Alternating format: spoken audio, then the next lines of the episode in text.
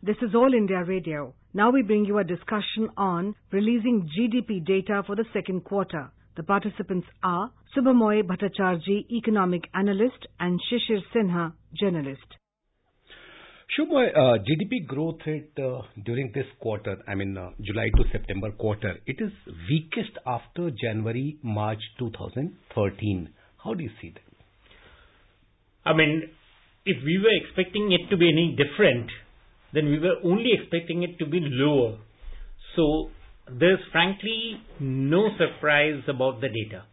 It is 4.5 and, uh, you know, there can be analysis and I'm sure there will be analysis tomorrow also about that this could have even been lower because as you would have seen uh, in, the, in this evening that even the October data about the core industries, seven out of the eight sectors there have shown a decline, which means that the downswing has not definitely not got corrected anywhere. Uh, infrastructure com, uh, comprises about 25% of the industrial uh, output. And if there there's a downswing, uh, and if you read it along with the fact that capital formation in the GDP data is actually showing a decline, it's now 27.3 compared to 29. I mean, that's actually showing a very major rate of uh, decline in terms of, I mean, uh, slower growth rate in terms of capital formation in the economy. We definitely are in the middle of a very strong structural slowdown. There is a big debate over slowdown versus recession. Uh, technically speaking, slowdown means when the GDP growth rate is down and recession means when the GDP has contracted. How do you see this debate and what is your opinion on slowdown versus recession? Some people say that it is a growth recession. Uh, yeah, that's a nice way to put it. Well, I mean, uh, Shishir, you know, I mean, you you know better than anybody that recession essentially means at least two successive quarters of degrowth, where there's been no growth at all, and we are definitely not there. But it's actually like, you know, like a cold winter morning. You know, often you get the temperature. If you ask for the temperature, it says it's uh, 4 degree, feels like 1 degree. So it is about that feeling.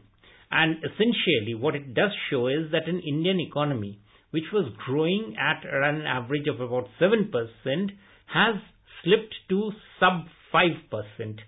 That definitely is a feeling which gives people the, uh, the sense that it's it's definitely not recession, but it's for all practical purposes, people are seeing business activity, industrial activity, uh, commercial activity, uh, consumption activity having all slowed down considerably. Industry is one area uh, which has, of course, share of just 30%, and agriculture is something now 12 to 13%, and services has 57%. All the three sectors have shown decline over the Uh, corresponding period of last fiscal. But if we compare with the first quarter when the growth rate was 5%, agriculture is showing some kind of improvement. In the first quarter it was 2%, now it is 2.1%. But the real worry is the manufacturing and the overall industrial sector. Industry is growing by just 0.5% and manufacturing has contracted. How important the manufacturing sector is in for Indian economy overall? Well, uh, there are two ways to look at it, and, and in fact, Shishir pointed to a very important thing. Uh, the manufacturing sector is definitely come in negative, so there's been a contraction. But compared to expectations, it has actually been less so. Uh, which means that, I mean, one of the things that has happened is inventory has got, uh, claw, has got clawed down. So, you know, manufacturers are definitely carrying less inventory. We have seen that, uh, for instance, automobile uh, dealers are now carrying less inventory. So that is a sign of improve. That's an improvement.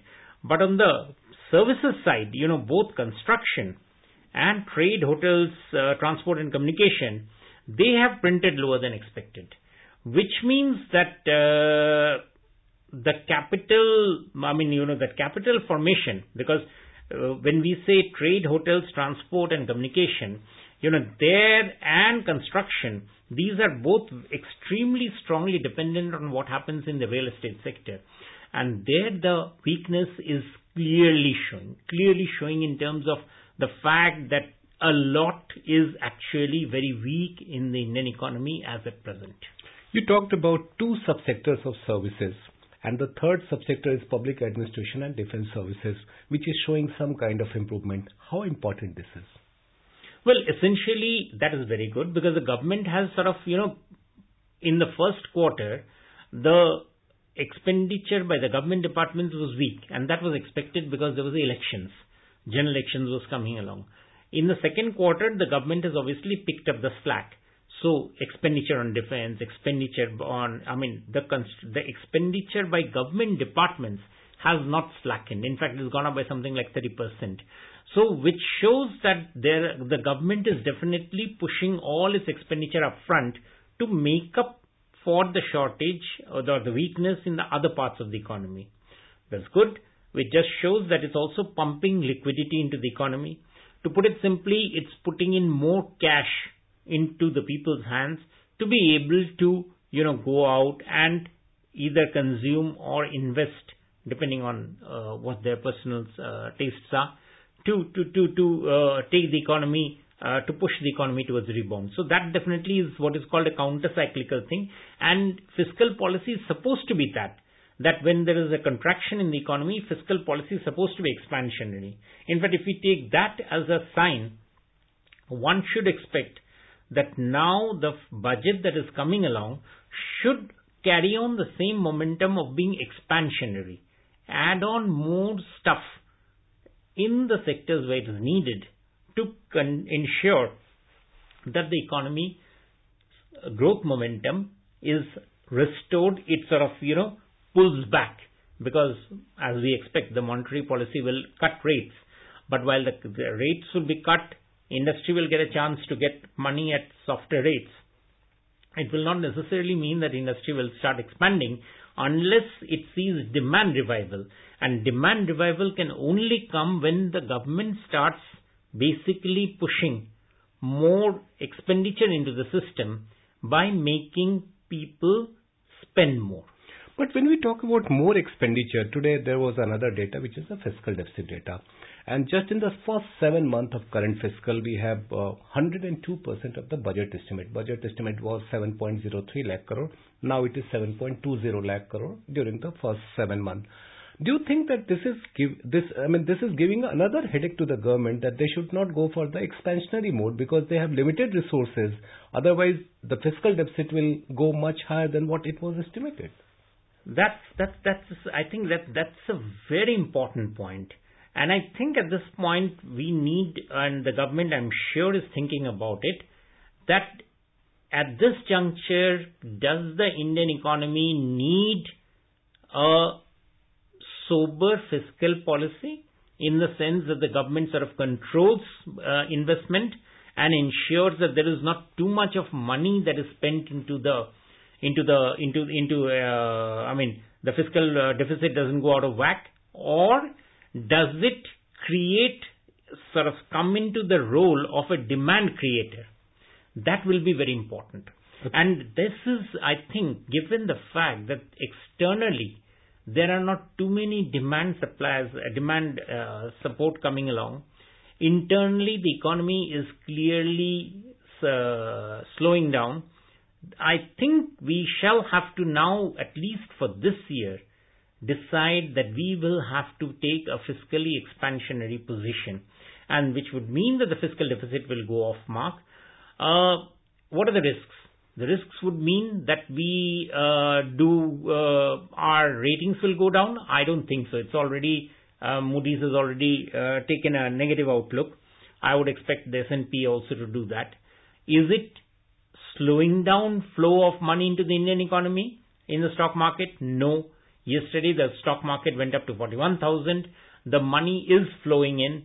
Uh, if the government actually shows that the investment industrial activity in the Indian economy is reviving, my sense is that we shall have a turnaround that would come. Should it have come earlier? Well, that is something I, I wouldn't say. I mean, there are lots of people who say that it should have come earlier.